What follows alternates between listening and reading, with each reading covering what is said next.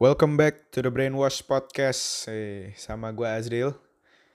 Dan kali ini gue bersama... tidak ada. Karena gue akan melakukan podcast monolog. Yang mana dengan kata lain podcast ya ngomong sendiri ya. Cuma sendiri doang. Biasanya ada teman saya, Babang Dapo. Tapi karena kita lagi beda kota. Gue lagi di Jakarta, lagi liburan, lagi di rumah. Dan Davo lagi di Semarang ngurusin kuliahnya. Ya susah ya, anak semester tua. Jadi kita doakan saja Bang Davo cepat-cepat lulus ya. Oke, gue sama Davo personally minta maaf buat pendengar Brainwash. Karena kita tidak konsisten uploadnya. Sorry banget. Tapi ya emang tujuannya dibuat podcast ini adalah tadinya juga cuma fun. Dan sebagai wadah kita untuk ngebacot. Sebagai wadah kita untuk ngeluarkan opini-opini atas concern-concern kita yang benar-benar gregetan seperti satu ini. Jadi ya selama tujuan itu masih bisa dicapai, menurut gue kenapa nggak bikin episode baru. Oke. Kita kali ini akan bahas Sunda Empire. Ancaman atau bercandaan. Jadi seperti yang teman-teman tahu, bentar ini intronya serius banget loh. Soalnya gini, dari tadi gue udah take dan gue dengerin lagi, itu kayak kedengarannya serius banget. Karena gue juga gak bisa bercanda, gak ada temennya. Jadi ya udahlah ya, gak apa-apa daripada gak upload. Sunda Empire ini adalah kekaisaran Sunda dengan nama lengkap Sunda Empire Strip Earth Empire. Itu adalah perkumpulan yang mendasarkan diri pada romantisisme. Romantisisme tuh kata-kata beneran gak sih? Ya gitu, pokoknya ini dari Wikipedia ya, gue cuma baca ya. Mendasarkan diri pada romantisisme sejarah pada masa lalu, di mana mereka mencita-citakan kerajaan Sunda akan kembali menjadi besar sebagaimana pada masa Tarumanegara. Mereka mengklaim bahwa mereka adalah kekaisaran yang besar antara bumi dan matahari.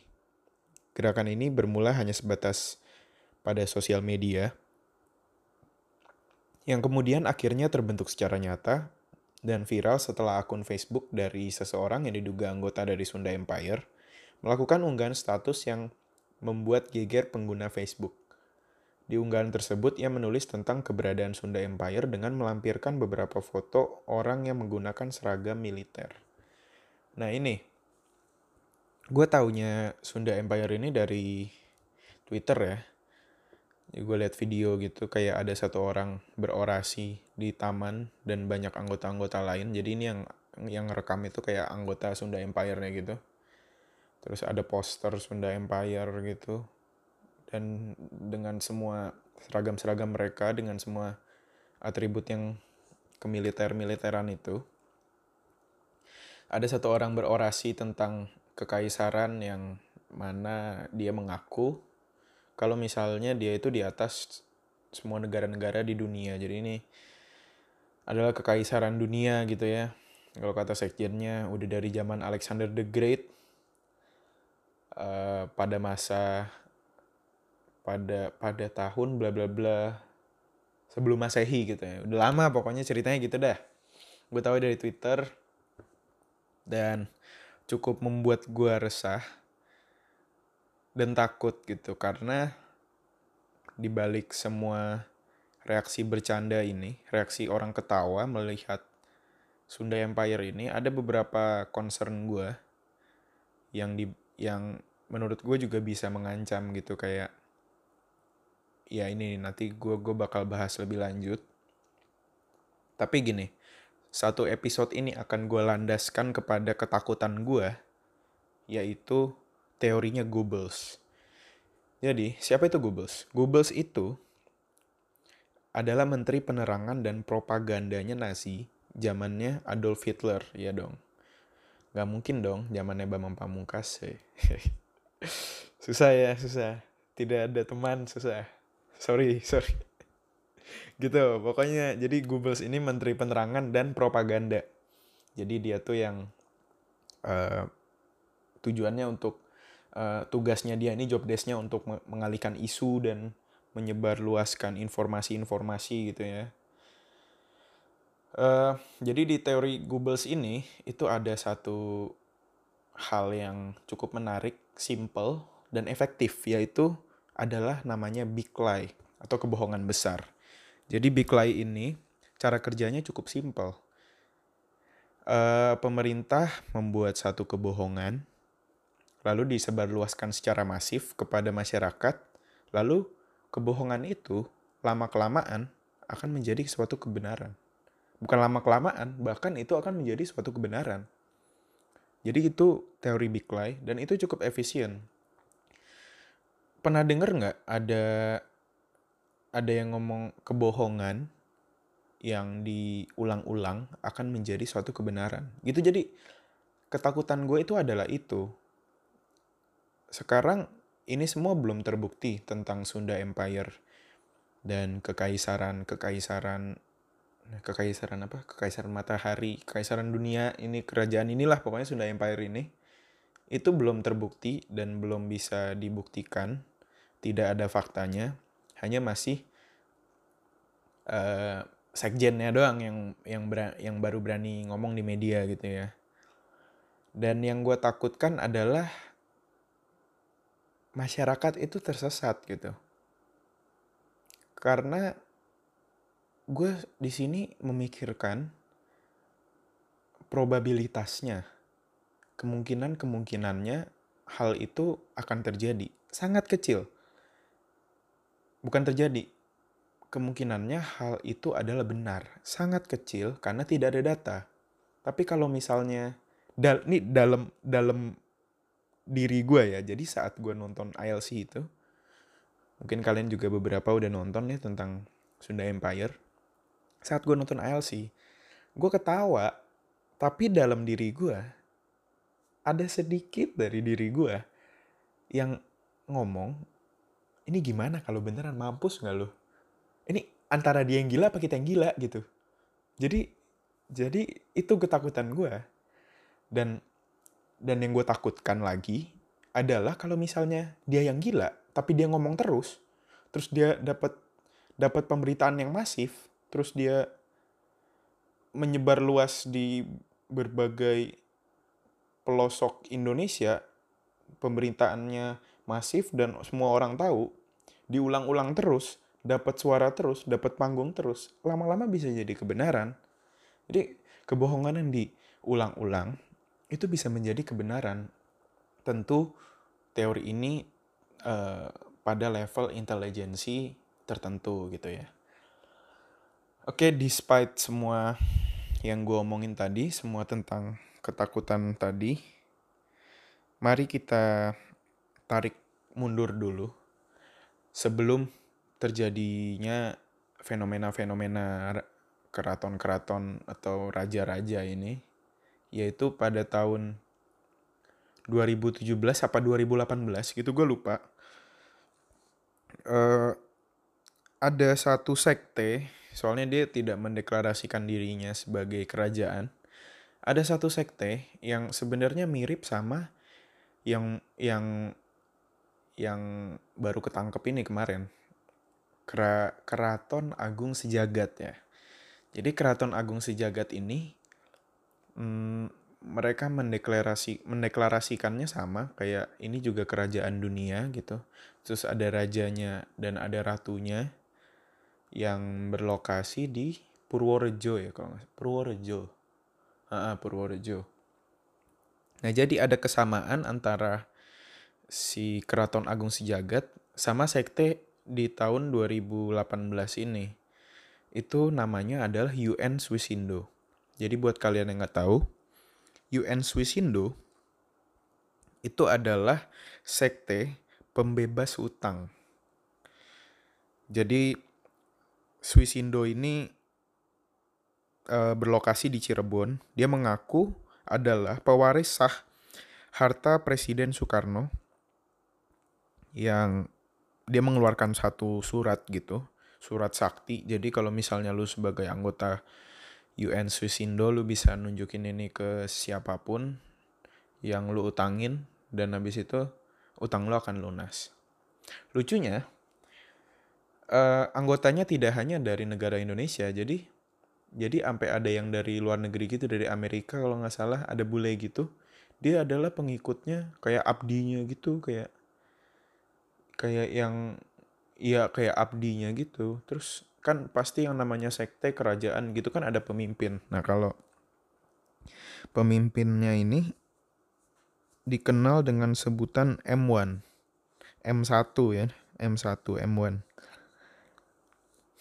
Kenapa nggak F1 nih? Ya itulah pokoknya M1. Namanya adalah Sugiharto Noto Negoro. Jadi Sugiharto atau Sino ini dipanggilnya M1 oleh anggota UN Swissindo. Gue nonton film dokumenternya, dan ketika si M1 ini diwawancara gitu ya, dia cuma duduk gitu kayak di singgasananya, di kursi gedenya gitu, sambil ngerokok, sambil jawabnya santai banget. Tapi balik lagi, ini tidak memiliki dasar yang jelas, tidak ada faktanya. Si M1 ini dia memperoleh file digital voucher surat kuasa yang diklaim bakal melunasi seluruh utang-utang anggotanya.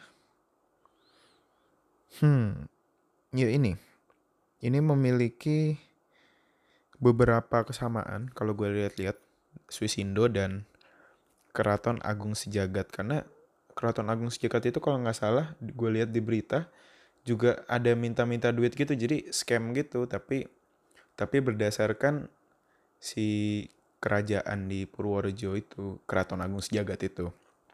Nah, ini Swissindo ini dia mengklaim dia adalah satu-satunya pewaris sah kekayaan emas dan platinum sebesar 78 juta ton yang tersimpan di beberapa bank Swiss oleh mandat Presiden Soekarno. Jadi si M1 ini dia bilang dia memiliki harta di bank-bank Swiss yang itu direct dari mandatnya Presiden Soekarno.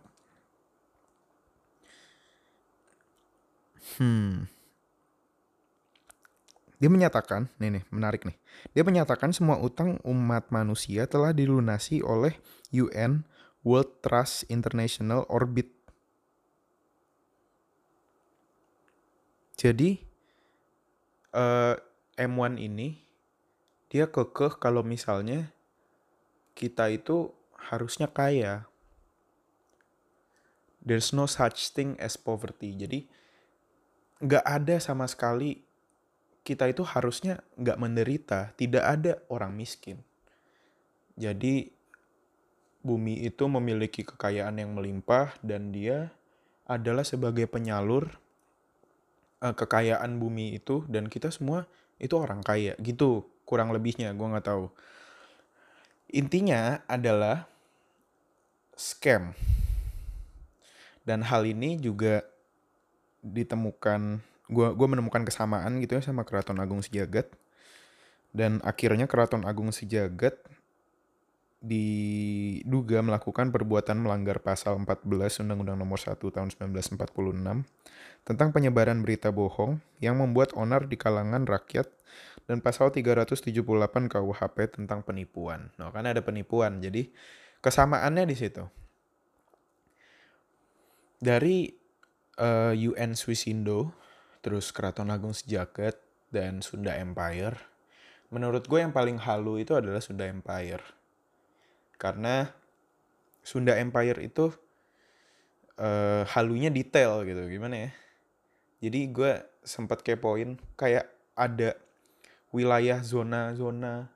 Jadi ini negara sama negara ini di benua ini itu ikutnya wilayah 1, wilayah 2, wilayah 3 gitu. Jadi mereka kelompok-kelompokin wilayah-wilayah negara-negara di dunia, dan mereka mengklaim Sunda Empire itu di atas semua negara-negara di dunia. reaksi kita memang umumnya adalah cuma ketawa. Tapi habis ketawa, kalian mikir nggak sih kayak gue mikir loh. Iya, ini yang gila lu apa gue gitu loh. Karena gue melihatnya lain. Gue melihatnya lebih ke psikologisnya. Rangga Sasana sebagai sekjen dari Sunda Empire ya, di satu acara TV. Gue melihat psikologisnya dan body language-nya, ini orang tidak memiliki dasar yang jelas saat ngomong. Tapi gue melihat kenapa hal tersebut bisa terjadi. Sekarang gue melihatnya lebih dari joke, lebih dari cuma bahan bercandaan. Ini bisa jadi ancaman. Di saat kita harus fokus tentang beberapa permasalahan di negara kita, muncul hal-hal sepele kayak gini yang tidak jelas, tapi dipermasalahkan dan mendapat spotlight di masyarakat. Dan mungkin lebih banyak peminatnya yang kepoin ini daripada masalah-masalah yang lain. Kita baru kelar tentang Natuna, perselisihan di Natuna dengan Cina. Dan yang harusnya kita fokus di juga masalah politik-politik selain ini gitu, yang lagi happening sekarang gitu. Jadi makanya ada beberapa anggapan kalau Sunda Empire ini hanya pengalihan isu gitu. Di tengah ramainya berbagai isu miring yang berseliweran di media massa, mulai dari konflik Natuna, kasus Jiwasraya dan Asabri, serta kasus suap yang melibatkan KPU dan PDIP, fenomena Keraton Agung Sejagat dan Sunda Empire tiba-tiba muncul di headline pemberitaan berbagai media. Nah ini, makanya beberapa anggapan itu bilang kalau misalnya kerajaan-kerajaan ini itu cuma pengalihan isu, dan gue melihatnya tidak seperti itu. Gue melihatnya ini nih krisis dari demokrasi. Gitu. Kenapa seperti itu? Karena kerajaan-kerajaan ini itu adalah unsurnya itu terpengaruh sama unsur kritik terhadap demokrasi. Menurut gue, gue nggak tahu ada unsur halu, unsur ganja dan lain-lain ya. Dan ya itu ya. Tapi gue melihatnya ini tuh kritik dari demokrasi. Menurut Sujiwo Tejo, ini menarik banget. Di ILC Sujiwo Tejo ngomong kayak gini. Dia kan budayawan, jadi perspektifnya adalah perspektif budaya. Dia bilang gini, jangan-jangan kalau saya jadi orang kerajaan, mungkin saya juga ketawa melihat demokrasi. Wow, ini keren banget. Kenapa? Karena dalam demokrasi kebenaran itu ditentukan dari benarnya orang banyak. Terus dia lanjutin, demokrasi itu benarnya demokrasi itu ditentukan dari benarnya orang banyak. Kan itu tidak valid. Itu kan mitos. Sama aja, apa bedanya sama keris? Apa bedanya sama mitos-mitos yang lain di zaman kerajaan gitu. Poinnya keren banget karena perspektifnya budayawan itu gue yakin berbeda dibandingin cuma ngetawain. Dan biasa kan kalau pemerintah kan sikapnya ya kita jangan gampang terhasut, jangan gampang percaya pada berita-berita kayak gini, kerajaan-kerajaan kayak gini ya kan, paling sifatnya pemerintah cuma kayak gitu doang. Tapi budayawan ini memiliki perspektif yang unik kalau gue lihat. Dan yang kedua, di dalam kerajaan itu ada kelas-kelas katanya. Ya di dalam demokrasi juga ada kelas-kelas. Ada kelas bisnis, ada kelas ekonomi. Jadi memang ini nih unsur kritik aja terhadap demokrasi. Itu dari perspektifnya budayawan gitu. Munculnya kerajaan-kerajaan ini menunjukkan rindunya masyarakat Indonesia akan simbol-simbol budaya. Itu jadi menurut dia. Karena Indonesia yang sebelumnya kita itu Nusantara itu adalah banyak banget kerajaan gitu sebelum kita jadi satu kesatuan negara. Unsur budaya kita itu kental banget, unsur figur pemimpin budaya yang seperti raja dan kayak gitu otoriternya itu kenceng banget, dan somehow hal-hal seperti itu, kerinduan masyarakat akan budaya-budaya seperti itu muncul lagi sekarang itu menurut dia. Dan menurut gue poinnya juga bagus. Karena di era postmodern sekarang ini tidak ada hal yang tidak mungkin terjadi.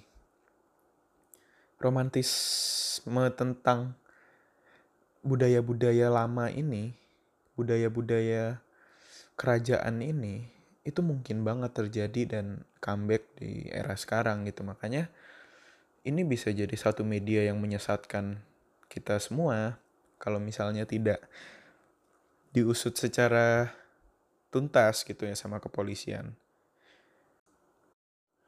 Berikutnya, menurut Ridwan Saidi,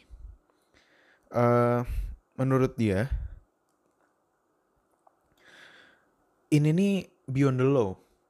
Maksudnya gimana? Beyond the law itu lo nggak bisa dipidana atau dipenjara hanya karena lo mengaku sebagai raja.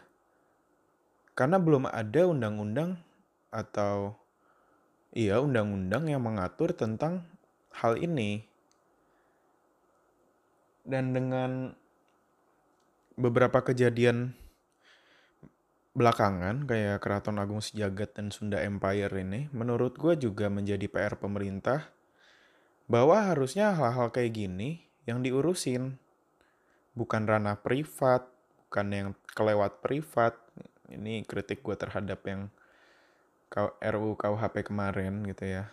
Jadi emang masih banyak PR-PR hukum, kebijakan-kebijakan yang harusnya dibuat gitu. Kan dengan munculnya hal-hal kayak gini, ya cukup meresahkan dan membuat bingung masyarakat gitu ya. Iya gue gak tahu ya, mungkin baru kepikiran juga apa. Ya siapa yang kepikiran sih? Siapa yang kepikiran kayak bakal ada orang ngeklaim kayak gini, anggotanya seluruh dunia. Ya cuma gitu, poinnya adalah ini PR juga bagi pemerintah gitu untuk buat undang-undangnya. Karena ini masih beyond the law dan tidak bisa orang-orang kayak gini langsung dipidanakan. Jadi solusinya adalah mencari kesalahan yang lain. Keraton Agung Sejagat itu kan tadi disalahinnya oleh penyebaran berita bohong yang membuat onar di kalangan rakyat dan tentang penipuan. Jadi kayak ada alasannya kenapa dia bisa dipidanain gitu.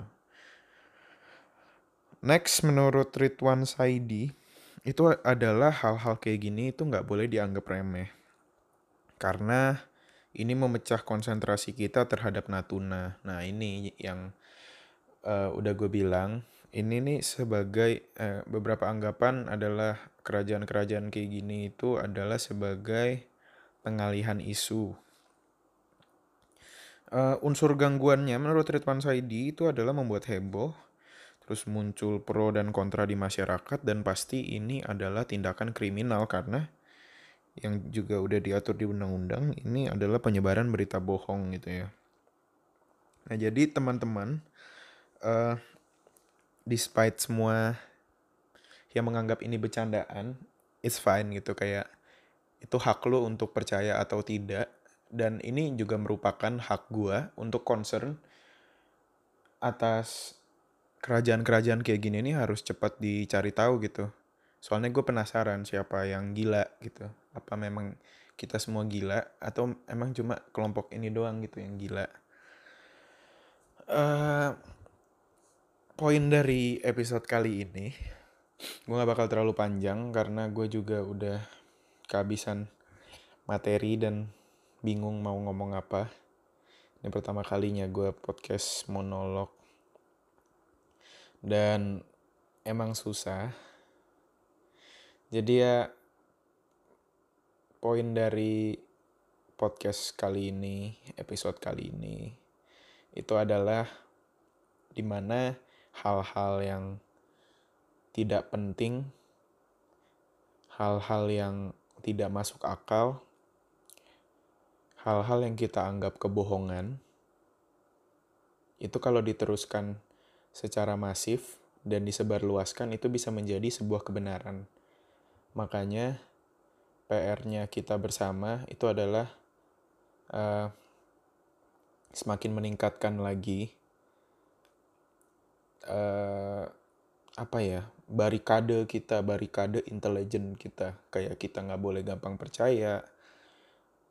Caranya gimana? Caranya adalah dengan tidak malas membaca. Itu salah satunya. Karena masyarakat kita ini tidak melewati satu fase gitu ya.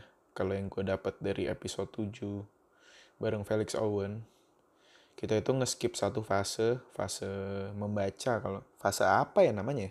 Pokoknya di situ adalah fase kita harus membaca informasi gitu dengan jelas, yang ada fotonya di kereta di Amerika semua orang baca koran. Nah, itu Indonesia tidak ada karena perkembangan teknologi yang begitu cepat. Jadi kita terlewat satu fase.